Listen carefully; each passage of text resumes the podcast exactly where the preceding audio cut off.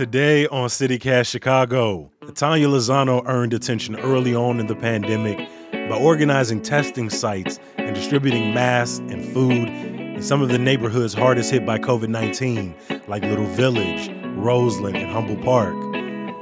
During last year's protests, she organized the Black and Brown Unity Rally after there were reports of anti black violence in her Pilsen neighborhood. We are a revolutionary city of Black and Brown unity. The first Rainbow Coalition of the Black Panther Party was started right here by Chairman Fred Hampton. We talk with her about the history of Black and Brown solidarity in Chicago and what to expect at the Black and Brown Unity concert this weekend. It's Friday, June 11th. I'm Jacoby Cochran, and this is CityCast Chicago. First, a little bit of news, y'all. So the day is finally here. Chicago is fully reopening. Let's talk about what Phase 5 means for you. One, Loki on Disney Plus, baby. But also later hours and no capacity restrictions at bars, theaters, weddings, sporting events, churches, gyms, restaurants, you name it. The Old Town Art Fair is this Saturday and the Puerto Rican People's Day Parade next Saturday. Plus, businesses aren't required to do social distance seating, take daily health screenings, or require masks. But of course, they still can and might, so be prepared. As CTA is hiring new bus drivers across the city, current union members say more still needs to be done to protect drivers. Earlier this week, an upset passenger fired gunshots at a CTA bus after they were asked to wear a mask. As of May, there have been almost 260 recorded incidents involving violence on CTA property. The union leader Keith Hill said there needs to be more surveillance to protect drivers. They're frustrated. He said when a person spits on us, when a person swings on us and gets off the bus and runs, none of it is recorded. The union says labor action may be taken as early as July if things don't improve. Remember, for more Chicago stories, sign up for our daily newsletter at chicago.citycast.fm.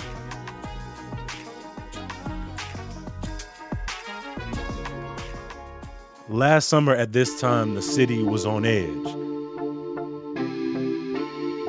Protests and rallies, then looting and unrest shook the city after police killed George Floyd. At one moment, we were marching on South Shore, the next, almost every business, grocery store, and bank in my hood was hit. And lines were drawn between the city's black and brown neighborhoods. There were reports that black and Latino gangs were dispatched to guard businesses and keep the other out. Uh, rather than a call to end police violence, for some, it turned into black versus brown. It comes as Latino and African American gangs clash in the Little Village neighborhood with reports of looting and shooting. After several recent violent incidents in predominantly Latino neighborhoods, racial tensions in Chicago are high. People in Little Village say they've seen an increase in Latino gang activity against African Americans who live here and who come through. But for activist Tanya Lozano from Pilsen, the narrative which she says was pushed by police and politicians didn't add up for her when um, the police are under a magnifying glass and being criticized is usually then where then you know gang wars break out or black and brown people start fighting. And a lot of times that is manipulated and instigated by the police department. We've seen it in history. You see tanya's family has deep roots in chicago activism. Black and brown solidarity runs in her blood. Her father worked closely with fred hampton and the black panthers and her uncle Rudy Lozano was a key ally of Mayor Harold Washington. We are a revolutionary city of Black and Brown unity. We had the Rainbow, the first Rainbow Coalition of the Black Panther Party was started right here by Chairman Fred Hampton. My father was on that Rainbow Coalition. We had the first election of Mayor Harold Washington, our first Black mayor of Chicago, because there was a Black and Brown Latino coalition that helped make that happen. We have true rich history of what we can do and how fast we can progress when we do it together. So Tanya, who founded Healthy Hood Chicago, which provides services like a food pantry and classes on how to live a healthy life, took action. She got a call from Bella BAHHS, the activist we talked to a few weeks ago, who is a rapper and columnist in the city. And she was like, I'm seeing this stuff, you know, on Twitter and on, on social media. What's going on with your neighborhoods? What's going on with your people? And I remember thinking, like, oh my God, what am I gonna do? I can't just go up to gang members in, in gangs and tell them stop fighting, you know, like that I, I they may not even know who I am. Like, who am I, you know? And so it just put us into gear. Tanya and Bella put together the Together We Rise Black and Brown rally. Ain't nothing new. We've been coming together. We've been coming together. We've been doing shit together. Black, Latino, poor people, oppressed people all over the city. Let's give it The up. rally is back tomorrow. I mean, it's more than a rally. It's a concert, it's an event, it's a place to get a vaccine for kids to play. Tanya and Heavy Crowns, a performer and manager of Trap House Chicago, a black owned streetwear and culture collective, put it together. I sat down with them both to talk through the bigger message of black and brown unity. How do we make sure that we're focused on the unity between black and brown communities versus trying to, um, you know, sometimes we fall in this oppression Olympics where we really want to make sure that our issues take precedent, maybe of the, over the issues of another community.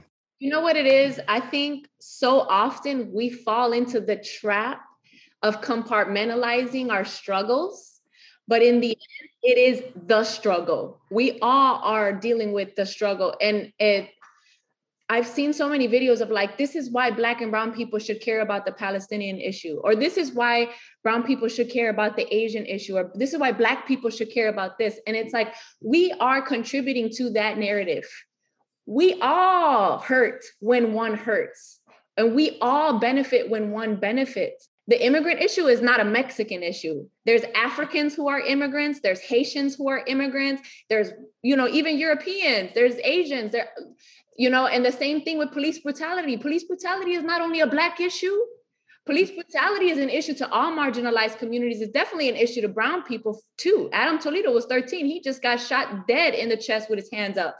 So what I'm saying is all of our issues affect us. They're all the same. There's it's a systemic problem. Um, that's really what we're trying to do is unite people under that message that there's no reason to compartmentalize and continue to contribute to the to the narrative that we're separate because we're not anymore. It's just beautiful to see this rally, the Black and Brown Unity event, which started in 2020. It was created out of a moment of confusion fear, unrest, but a desire to create support, to create networking, but also to, to showcase that these communities have long shared uh, in solidarity, have long shared in creating mutual aid for one another. What is Black and Brown unity as you've both been working across these communities over the last year? What does that really look like in the city for the people who just don't know? If we could just say hi to each other, in passing. Um, I know it sounds so little, but we Chicago has become a very anti. Uh, we can be kind of we we're not the most neighborly people all the time um, between black and brown, and I think that if we can at least get to the point where we just see each other, you know, see that each other exists on every day, like passing in the street and just a head nod, a gentle smile um, it just says so much about how much how you value a person. Tanya, can you jump in there?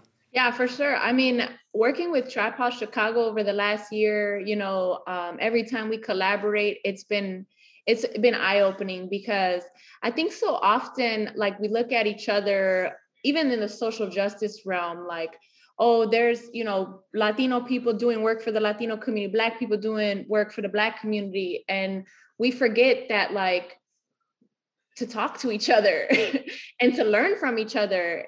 And and as a result then we start to give to each other. Um working with trap house i know like anytime i have extra resources i'm like y'all can we do a pantry at y'all spot this week? And and the other thing is we need to distribute the resources you know? Like there's so many organizations who have stuff have money to pull events off, but they just don't know how or whatever. And it's like, if we don't open our mouths and collaborate with each other, then, you know, we're going to, our impact is going to stay small. Well, last year you said, Tanya, you only have five days to plan the Black and Brown Unity Rally. This time you've had so much more uh, space to create a much larger event. Can you all tell me about some of the things you're excited for? I'm excited about the free resources because when you throw an event, you should be feeding your people, you should be making sure they're good. So we have free produce, we have free green and healthy juice, we have COVID vaccines, COVID testing, HIV testing, free, free, everything is free workshops. So we have uh, cardio kickboxing, yoga. We have a footworking workshop. That number of events, programs, resources, free goods. I mean, it's at the heart of what you've been trying to create at Healthy Hood Chicago, at Trap House Chicago. Heavy, can you tell me a little bit more about this lineup, about this concert that's going to take place in Dvorak Park? Keep it true to the black and brown unity. Uh, we have a healthy, equal amount of black and Latin artists that's going to be coming out. Um, some doing traditional uh, Mexican music. Some, uh, man, Lester Ray is one guy I'm just super excited. There's so many people. Hold up, we in the presence of glory. We in the presence of holy. Hold up, toda la cosa linda to the front.